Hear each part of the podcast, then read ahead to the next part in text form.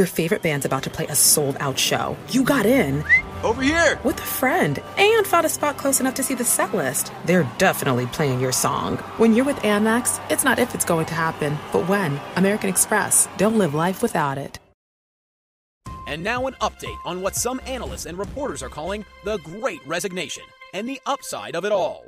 As many as forty-four percent of workers are leaving their nine to fives behind and looking for life hacks to make up the difference in income as they pursue other jobs. And as that number grows, so have downloads of an app called Upside. It's a free app for cash back on gas, groceries, and at restaurants. Can an app like Upside really make a difference? You bet. With Upside, users can earn an average of ninety-six dollars a year, and it works at all the big gas brands like Shell, B P, Valero, Phillips sixty-six, Circle K, et cetera, and at favorite local grocers and restaurants. Everyone's got to drive and eat, right? If you want to get in on this life hack, we have a promo code for you. Head to the App Store or Google Play and download Upside. Enter code HACK to get twenty-five cents per gallon or more cash back on your first fill-up. You can cash out anytime right to your bank account, to PayPal, or an e-gift card for Amazon and other brands. Just download the free Upside app and use code HACK.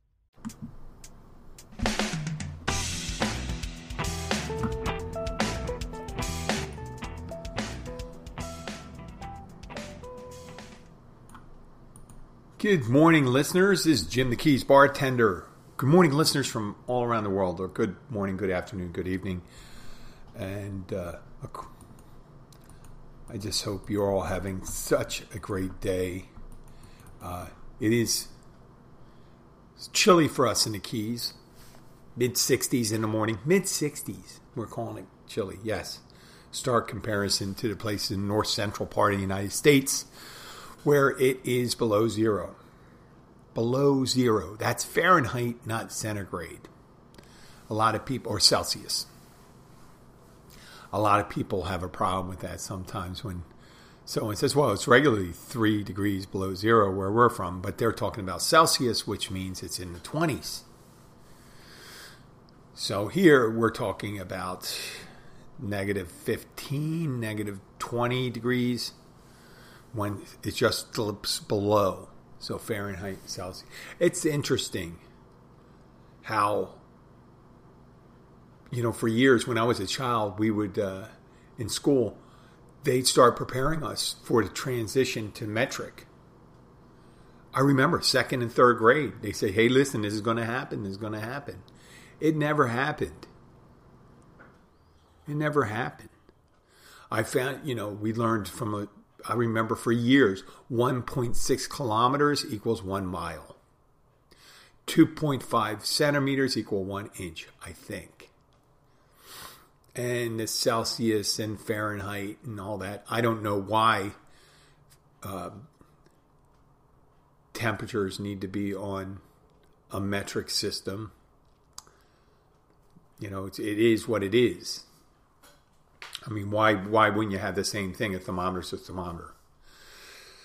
So I I guess the metric system, when it comes to distance and weight measurements, make a lot of sense. The base ten system, simplifying things. Speaking about simplifying things, there's sometimes situations that are hard to simplify or hard to rationalize. Hard to rationalize. Some of these issues. So we'll talk of that uh, in a moment. At first, I want to send a well wishes to my good friend from northeastern Pennsylvania, northwestern Pennsylvania. Jesus. I'm from Pennsylvania. I should have known. Northeastern Pennsylvania is different. Northwestern Pennsylvania, Desiree. And uh, she's going through some Uh, tribulation right now, but she is strong and smart and beautiful, and we hope that she uh, stays strong and know that, that we're thinking about her and hoping that she gets well so we can see her down here. She and Jen and Brian, her, um, we, we hope everyone is well and becomes well in two thousand twenty-two. It's been a tough couple of years for many people, and it's always tough for some people, but we're, I think, more likely to be touched in these last couple of years than in previous years. So Uh, here's uh, best wishes to you, and we are hold, we are ready to make Desiree. We are ready to make your jalapeno margaritas here in Key Largo. So, getting back, interesting. I don't know if it's interesting. Well, it's kind of a strange story. Strange story. Yesterday, I get a phone call when I am ready to walk into the gym. I got up early. Yesterday was my day off. So my wife wouldn't have to get up early and drive her daughter to school. I got up, drove her to school, and I decided I'd do an early morning workout. I don't have to get up early, but I did that, you know, so because she has to do that the rest of the week. So at least one day she can stay in for an extra half hour, forty-five minutes. And then she could go to the gym and do her class and then go to work at the salon she works at, south of where we live. So she gets in her car and she tells me she's driving down the road. She's less than three houses away. And all of a sudden she notices that what she thought was a tennis ball hitting her windshield. She goes, who, who, who, she didn't say this, but it was pretty much in her uh, vernacular because, you know, she's a late comer to the English language, but she's very good at it. She goes, someone's throwing tennis balls at it. Something green hit her windshield. And then she saw something else, and she notices it wasn't a tennis ball. It was a toad. And what it was, more likely, a Bofu toad. So it had jumped from under the hood, I guess where the, the windshield wipers are nested underneath. When the car started, they stirred the dormant Bofu toads into activity, and they came out and started jumping on the windshield. And then they jumped off the car. And you may have heard me talk about the Bofu toad. It's not, it's an invasive species here in South Florida. They were brought here sometimes in the fifties or sixties as a remedy to uh, insects that were attacking the cane fields. They call them the cane toads. What happened is they they introduced these toads, toads as a natural predator to the insects that were attacking the sugarcane. And what happened is they put the wrong toad in. And the Bofu toad, which is it's called from Central America, has excretes a neurotoxin off its back from glands on its back, and it's deadly to smaller animals, dogs and things like that, and could, could make a human sick. Could make, I guess if you ingest enough of it, it could kill a human.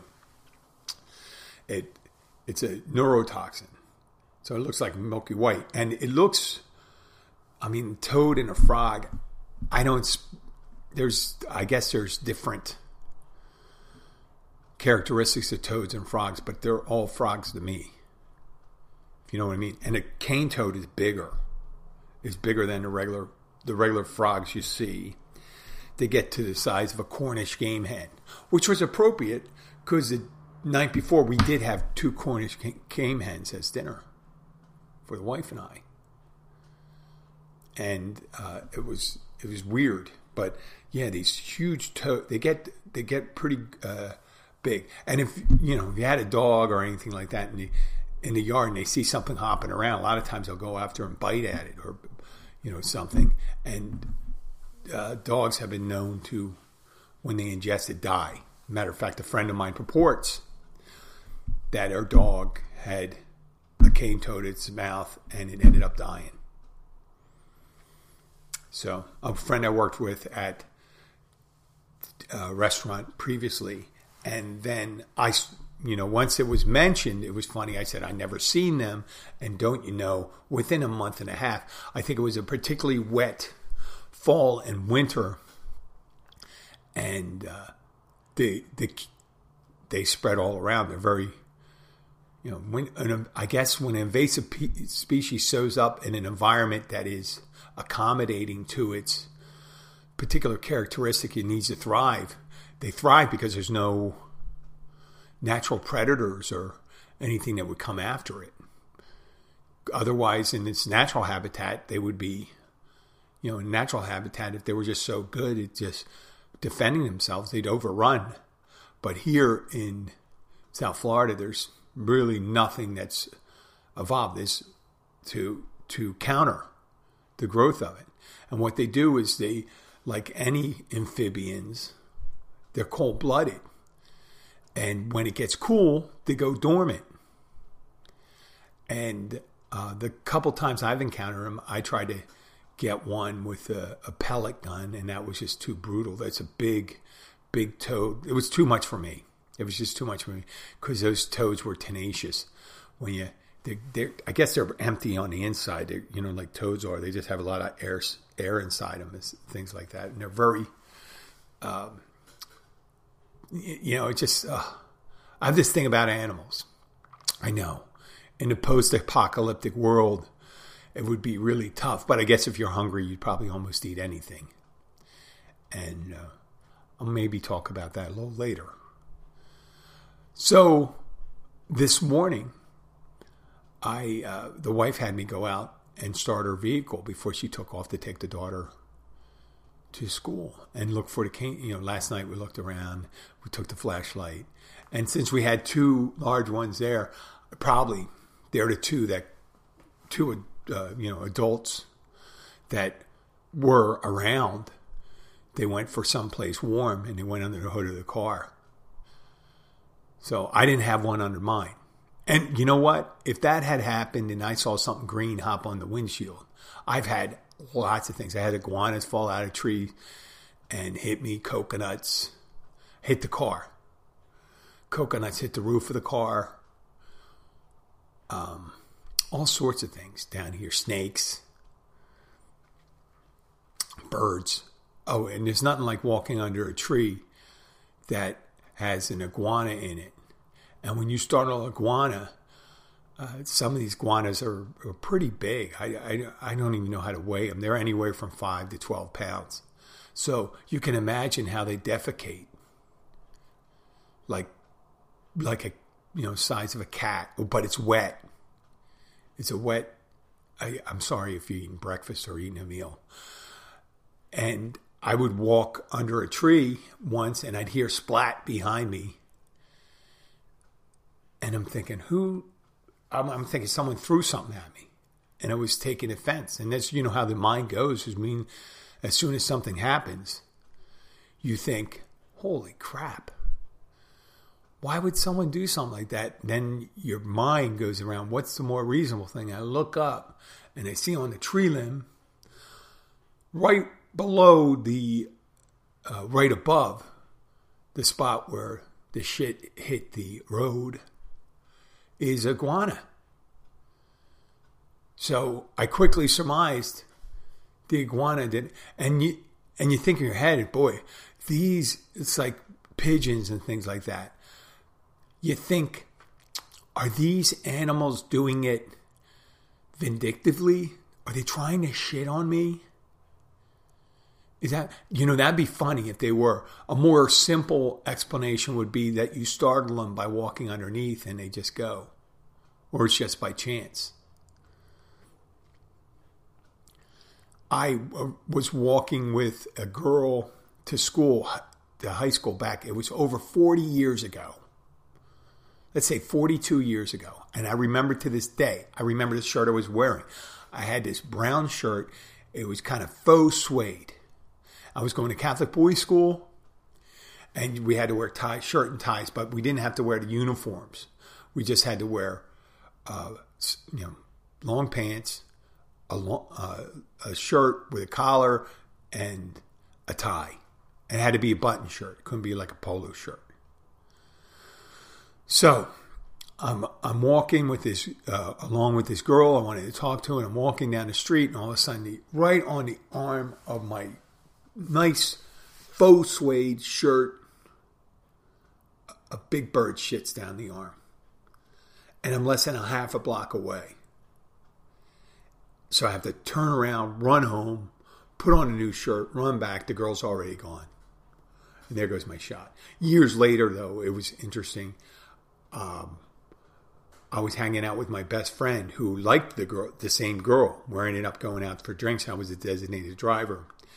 And I had moved on for my amorous intentions for this young lady. So I've had several other, I have more than, well, I'm not going to go into details about my numbers, but I wasn't as interested with this girl anymore, but he was interested.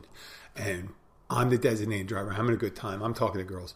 I'm not drinking that much, unusual at the time, but we're in downtown Philadelphia, and the girl ends up pissing off a cop by stealing his hat and almost getting all of us arrested, where she gets both my friend and her detained.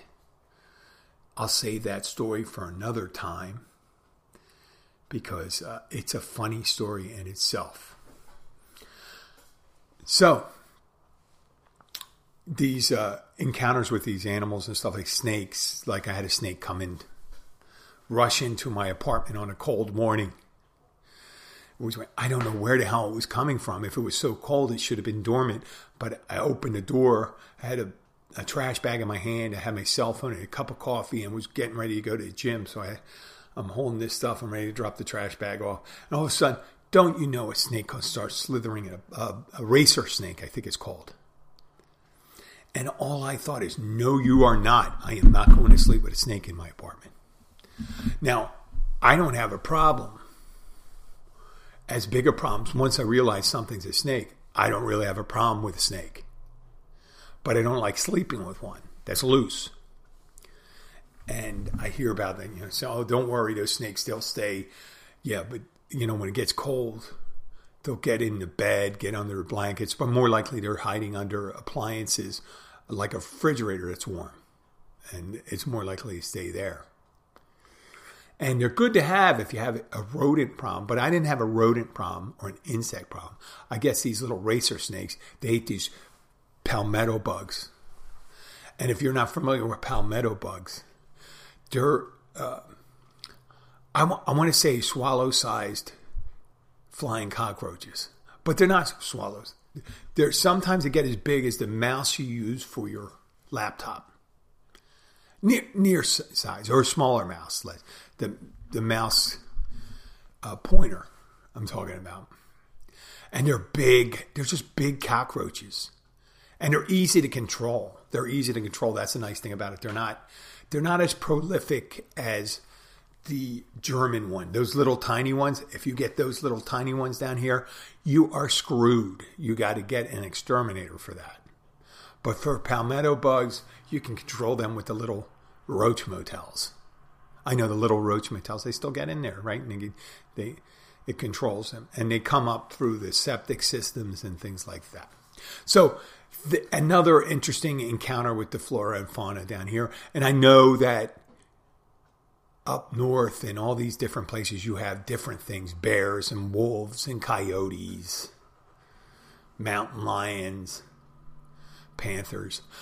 I didn't realize this woman, I just saw a news story in Orlando, took place in Orlando. Lady was attacked by a black bear. And I'm thinking, Jesus Christ, another goddamn predator. We got alligators and crocodiles. Yes, we have crocodiles down here. Sharks. Pythons now, Burmese pythons. So we got some interesting predators here too. You know. But yeah, there's nothing like that waking to wake you up in the morning. Lastly, I didn't really talk about too much about, uh, oh, there's my coffee maker going off. Take a big sip of coffee. I may seem a little more talkative today because I had a great night's sleep. For some reason, I think because I had an extra day off this week, the wife decided to say, let's go to bed early. Get some extra sleep. Get ready for the week. It's going to be a busy week. We're going to have a busy couple of weeks coming up. In about two weeks, we have a our, her nephew coming from Poland, Bartek.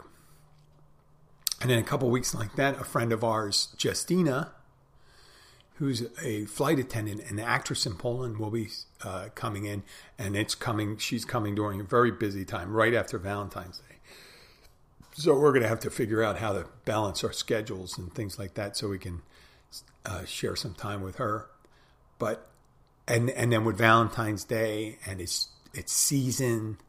So that extra sleep, it's it's not like you can bank sleep, right? You can't bank it, but it does help. I mean, you don't, I, at least for me, I am speaking for myself, you don't realize how much sleep you don't get until you get enough sleep and how you feel afterwards. Does that sound correct? So last night, there's there's nothing like the feeling, I guess, when you're in your, um, um, I'm in the north side of middle-aged, okay? I'm on the north side of middle-aged. I think that's the kindest way to say that about myself. So in the middle of the night, I drank I drank a lot of liquid yesterday. I don't drink as much. I don't drink at all, matter of fact, alcohol, but I don't drink coffee. I try trying not to drink coffee after five or six. If I'm, uh, I try not to drink coffee five hours before I go to sleep. So the earlier I stop drinking coffee, the better. So I drank some tea. I drank some zero zero beer, zero percent alcohol beer, but it's all liquid. And when you drink a lot of liquid, you got to get rid of it. And most of us guys on the north side of middle-aged have to get up, and going to bed at nine fifteen and falling asleep at nine thirty. I woke up to use the bathroom and I look at the clock and it's twelve forty-five. You know, it sucks. It was it sucks making up waking up in the middle of the night and not and having to do that. It does suck. But it's so sweet when you look at the clock and it's not even one o'clock. And you realize, I realize I got five more, more than five more hours of sleep. So when I woke up this morning at six o'clock, and it, usually I pop out of bed at six o'clock. I don't know why, but I do. When I get plenty of sleep, I don't pop out of bed. Yeah, I just kind of, my ass drags. But in the end, as I slowly transition to wakefulness, I notice that I feel much better. Holy crap. Holy crap. I mean, I'm feeling that right now. I'm still getting a tingle. It's, it's, I just had a, a cup and a half of coffee. That's it. A little to eat. Warmed up the warmed up the wife's car because we wanted to make sure there was no toads there. That's right there. Warmed up the car, you know, to, to see, you know, I, I backed it up and forth to make sure that there's not going to be anything popping out on the windshield. And, I mean, tomorrow, I think, I, mean, I get home tonight, I'll get home around ten fifteen, ten thirty, if I'm lucky. And if I can get to bed by eleven, I can definitely get close to six and a half hours sleep. That is not enough. I know, that is not enough. You, even though you, just because you can operate You can operate doing these things doesn't mean you can. You should. Doesn't mean saying just because you can doesn't mean that you should. That's what I wanted to say. So optimum, I wanted to take care of it. So, and the last thing I wanted to say that was kind of selfish. I have a friend in Japan, um, and I'm pretty sure it's a woman, because it purports to be a woman, it sends pictures of it. Nami, I do appreciate, and it's a friend. She hasn't dedicated any amorous attentions. She did mention, ask if I have a good retirement.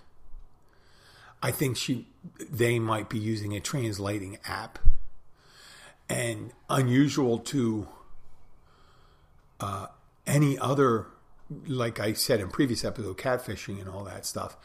Um, This seems to be because whenever there's a, I mean, they have, I guess they have either pictures at hand or not, but it's always of the same person.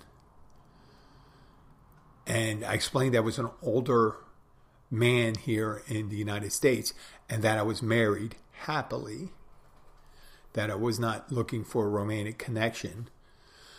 They wanted to be friends. And I said, you know what? I have no problems with friendships. And uh, this person just seems to want to talk with someone around the world. But um, I just don't really understand. I guess maybe they're not looking for, if it's if it's real, they're not looking for a romantic uh, connection either, because they're continuing the conversation.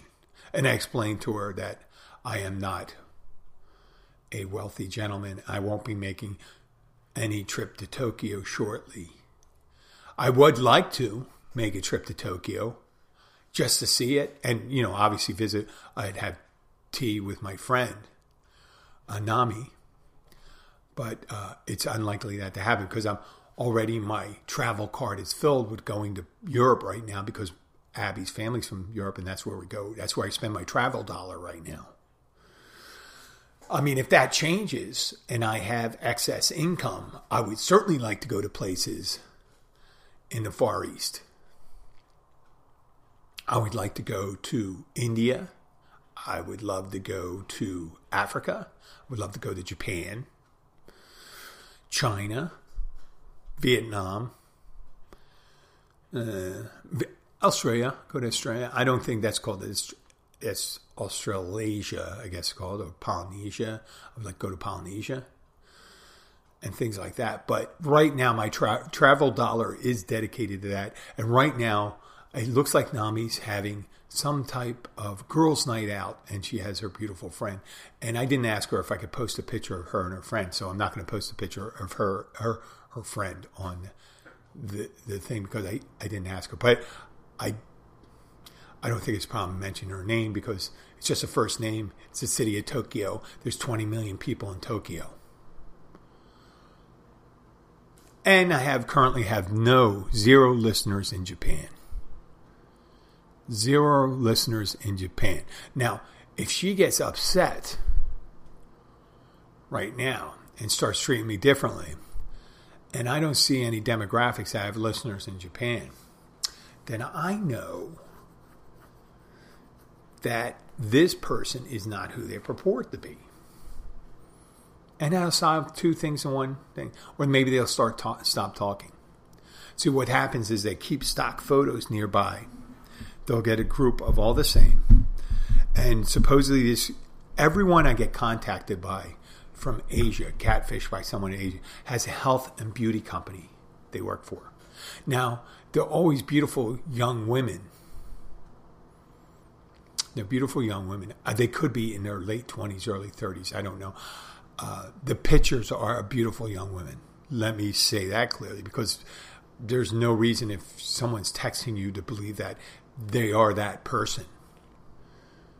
It could be some guy in Indonesia or Malaysia or India. And who would be better than a catfisher guy than a guy? Because they know what they like.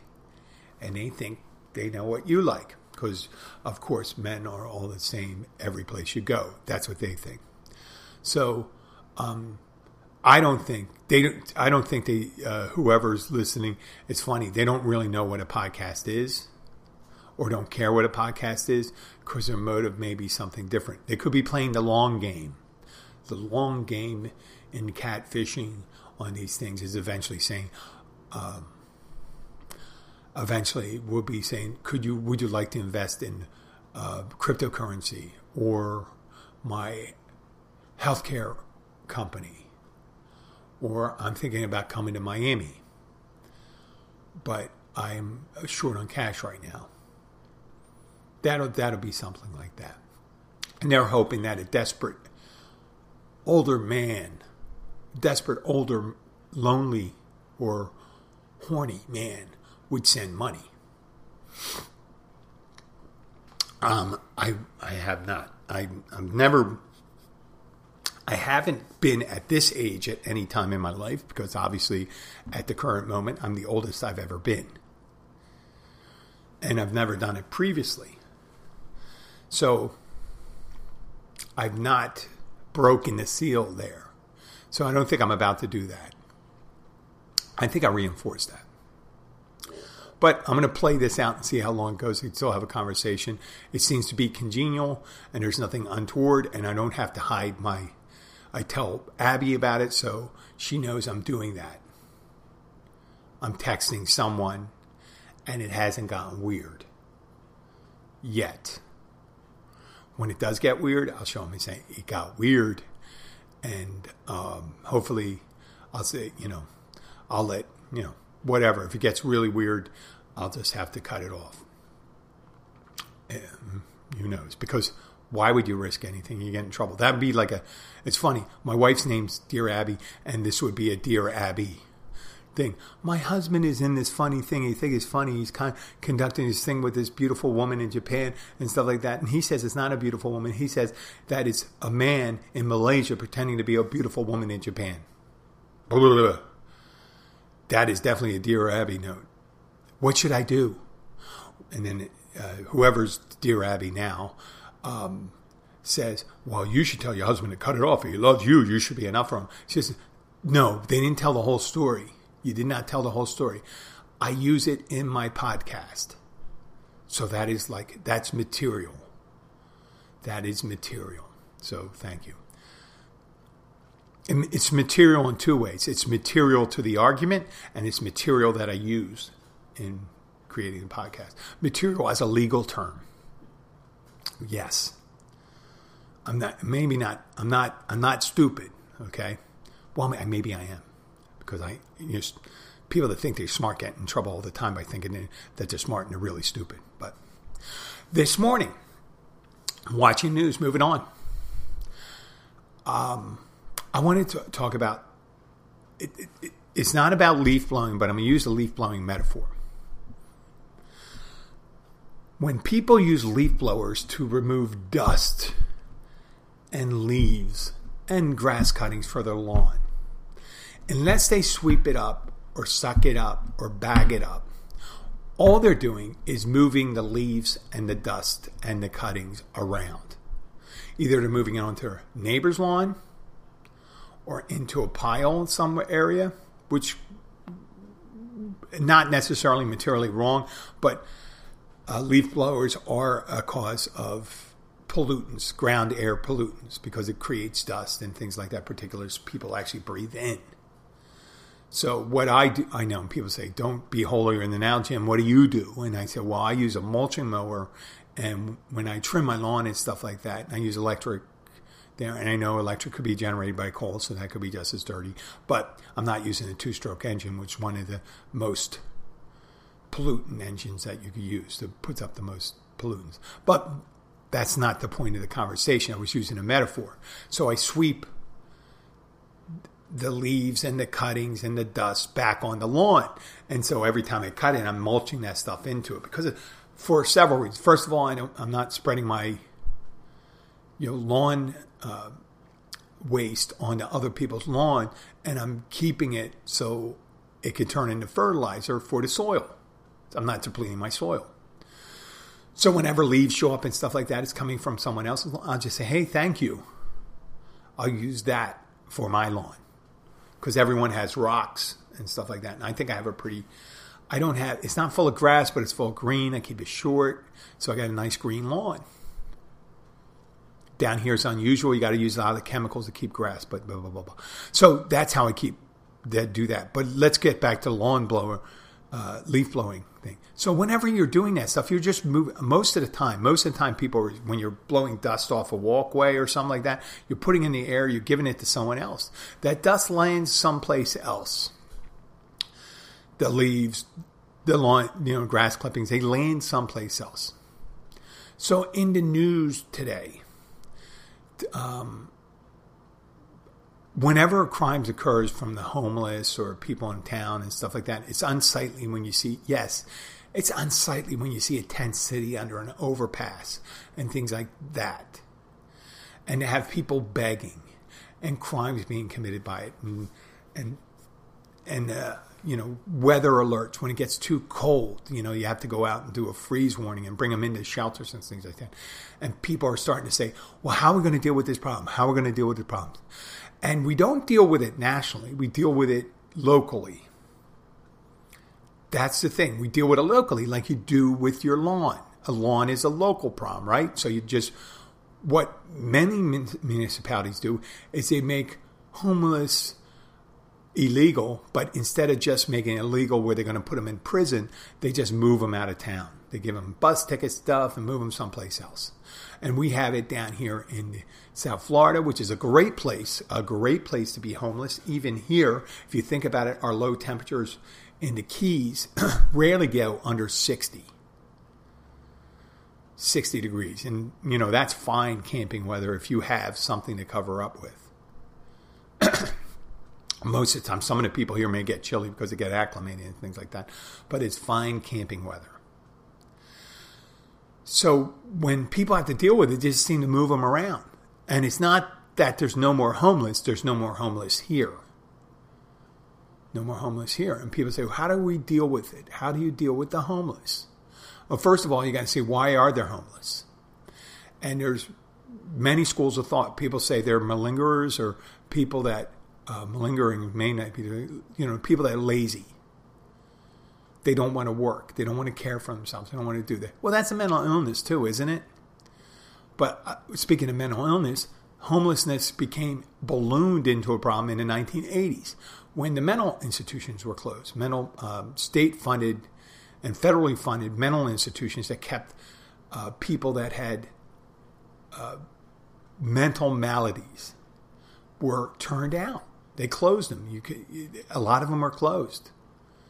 So a lot of the people that are on a lot of the people that are on the street have mental and mental and substance abuse problems. Yes, there's some people that have uh, just financial problems, and there's, you know, access to housing and things like that. But I think as you go further and further down the line, it's less of a problem. So there's multiple ways that people deal with it, and there's the leaf blowing way. It's just get them out of your area and move them someplace else. Well, that in the U S, that does not solve the problem. It solves the problem in your locality, not theirs. So if you're one of these planned communities up in Ocean Reef, north of us, in the gated community, there is not a homeless person on that property. At least they know of right now. There could be end up someone that makes it over the fence. That would be a stupid place to do it, though, because immediately you'd be removed. So there is not a homeless person, but there's tons of homeless people here in Key Largo, where we have mangrove forest and, and and trees and stuff like that, where people, and they regularly fly helicopters over trying to clear it out, and they send a, um, a task force in to, to clear up, you know, tear up their uh, uh, tent sites or campsites. So, but they keep on returning. And there's new people all the time. They're making their way down here. And people say, well, make it illegal. Make it illegal. Well, what are you going to do? What, what, how's that going to solve your issue? You're going to put them in jail. You know, it's much more expensive to keep someone in jail than to have subsidized housing. If you had like a small thing and you just, you know, if you wanted, in the end, if you took all the money that you spent on housing and adjudicating people that were homeless and with their trespassing, and how much the county spends, how much is it a year? Anywhere from thirty thousand dollars to fifty thousand dollars a year, considering how much it costs for um, your guards, the prisons, the food, medical care while they're in there. fifty thousand dollars a year. Almost one thousand dollars a week. And let's go on the low end, six hundred dollars. But now, I imagine right now it's fifty thousand dollars a year, considering how much it costs, uh, where wage uh, for, for prison guards has gone up, and the cost of everything else. So do you think you can do some kind of subsidized housing for under fifty thousand dollars a year? I think you can. I think you can. And you know what? You can make it a requirement. You can have uh, treatment centers and all this stuff. If you want to alleviate some of your problems and say, listen, immediately when you're found to be homeless, you will be given not a prison. You will be given shelter. And you will, uh, for during the day, the shelter will be closed. And during the night, you get to come back in. But also, while you're in the shelter, you will receive substance abuse, uh, education, and other types of uh, education and counseling. There's one solution right there. One solution right there. And that's the most humane solution. But people don't, in order to allot that, they'd have to do it preemptively. When I say preemptively fund solutions. And people don't like doing that. Governments don't like doing it. It says, well, how much of this is budget? It's it's two percent of our municipal budget. We're going to be using it for the homeless, or three percent or four percent or five percent. Then do a study. Break it down. How much do you currently spend on addressing the homeless situation? They go ten percent. ten percent, because we do with it after the fact. And then we don't even factor in with the property crimes and violent crimes and pollution and, you know, destruction and beautification projects.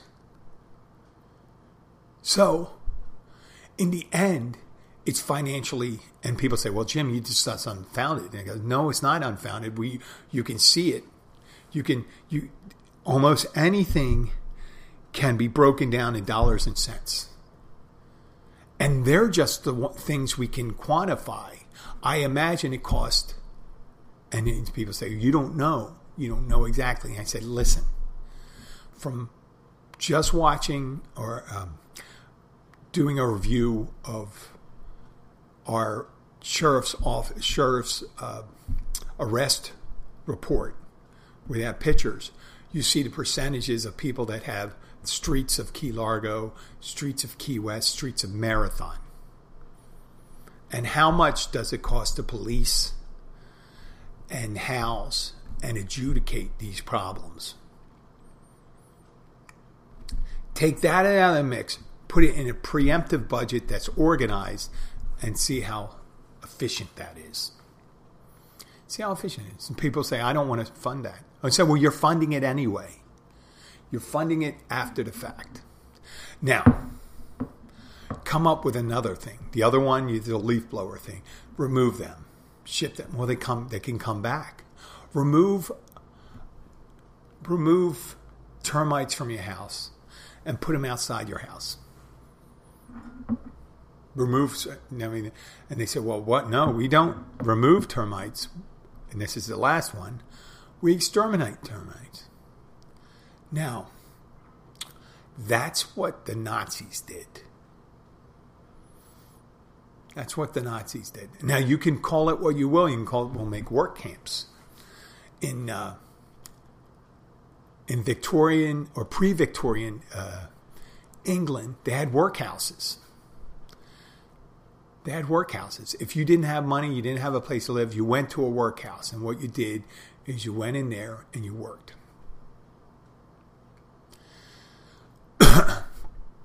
And they fed you gruel or whatever they fed you, and you were housed. And that's that's what you did. And p- some people out there think that's a suitable way to treat people. Knowing that some of those people, a lot of those people that went to workhouses were mentally ill.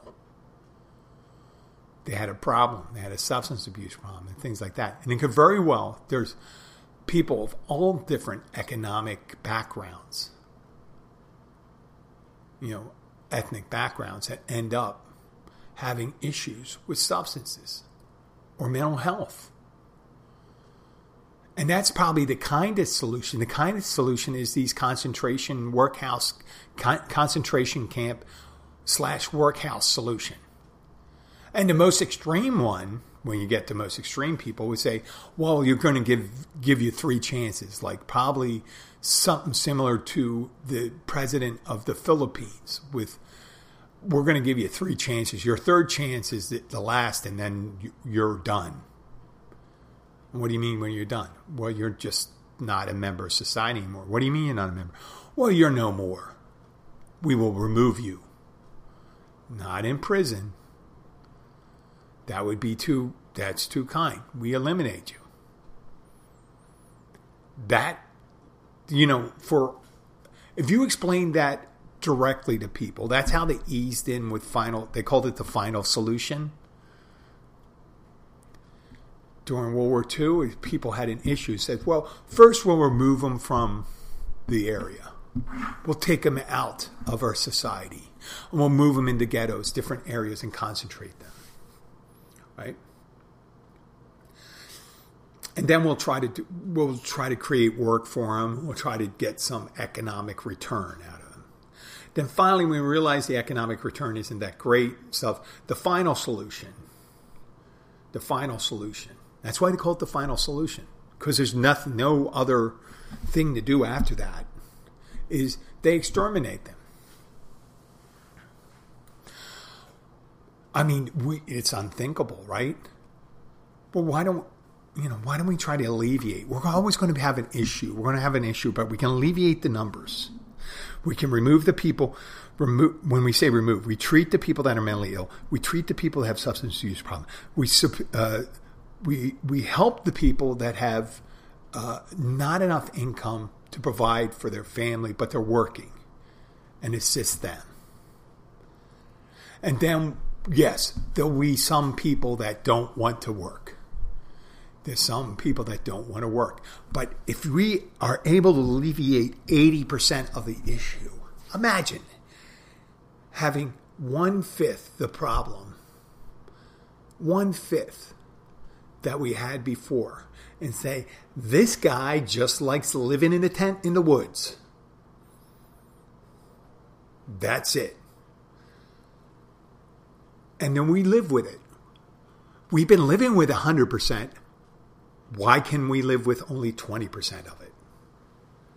By treating the other things that could be more proactive. And those people become contributing members of society in a healthy way. Not in a way you have to be ashamed of, like a workhouse. In a way where they can be proud of themselves. I'm working. I'm getting clean. I'm, I'm working towards mental health. That's a healthier society, more productive society. That's making the country better. I don't want to use the G word for that because someone already screwed that up. But making the country better, isn't that a worthy, worthy goal? Where if you, uh, you heard the term prior in history and on this show, a rising tide raises all ships.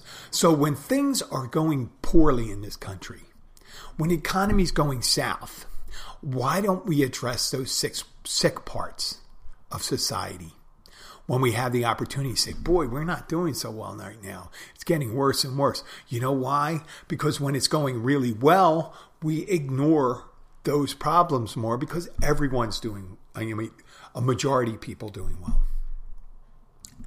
And we ignore that homeless problem, drug problem, crime problem. Why not, when we have an issue with everything, say, listen, we're going to get well. Let's get well together.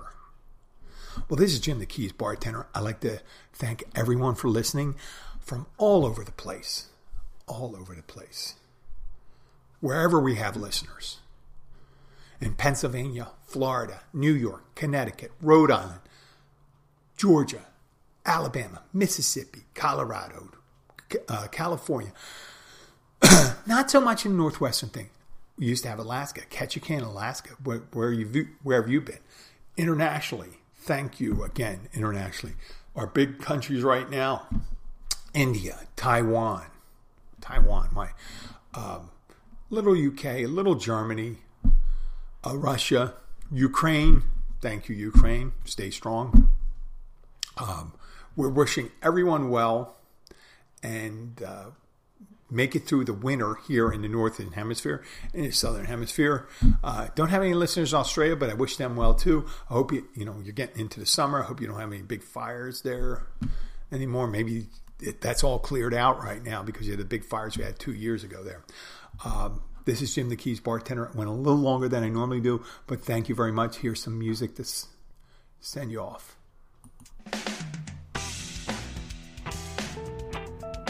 And now an update on what some analysts and reporters are calling the Great Resignation and the upside of it all.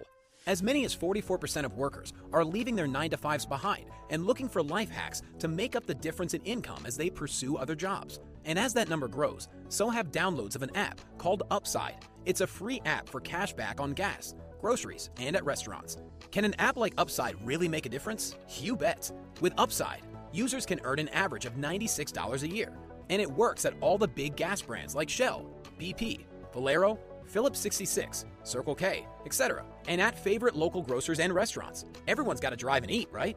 If you want to get in on this life hack, we have a promo code for you. Head to the App Store or Google Play and download Upside. Enter code HACK to get twenty-five cents per gallon or more cash back on your first fill-up. You can cash out anytime right to your bank account, to PayPal, or an e-gift card for Amazon and other brands. Just download the free Upside app and use code HACK. Susan, I'm sorry I'm late. Traffic is terrible. It sure is. But on top of that, gas prices have been skyrocketing. I can't believe how expensive gas has gotten recently. Prices at the pump are up, but I never pay full price for gas anymore. I just use the free Upside app that pays you cash back for every gallon of gas you buy. Wait a minute. Are you saying you actually get paid cash when you buy gas with the Upside app? Yes, I get real cash back every time I buy gas. And does that actually add up to anything? I've made around two hundred dollars. Wow, that's serious extra cash. I'm downloading the free Upside app now. Download the free Upside app to earn real cash back every time you buy gas. Use promo code SIMPLE for an extra twenty-five cents per gallon cash back on your first fill-up. You can cash out anytime right to your bank account, to PayPal, or an e-gift card for Amazon and other brands. Just download the free Upside app and use promo code SIMPLE for a twenty-five cents per gallon bonus on your first tank. That's code SIMPLE for twenty-five cents per gallon cash back on your first fill-up.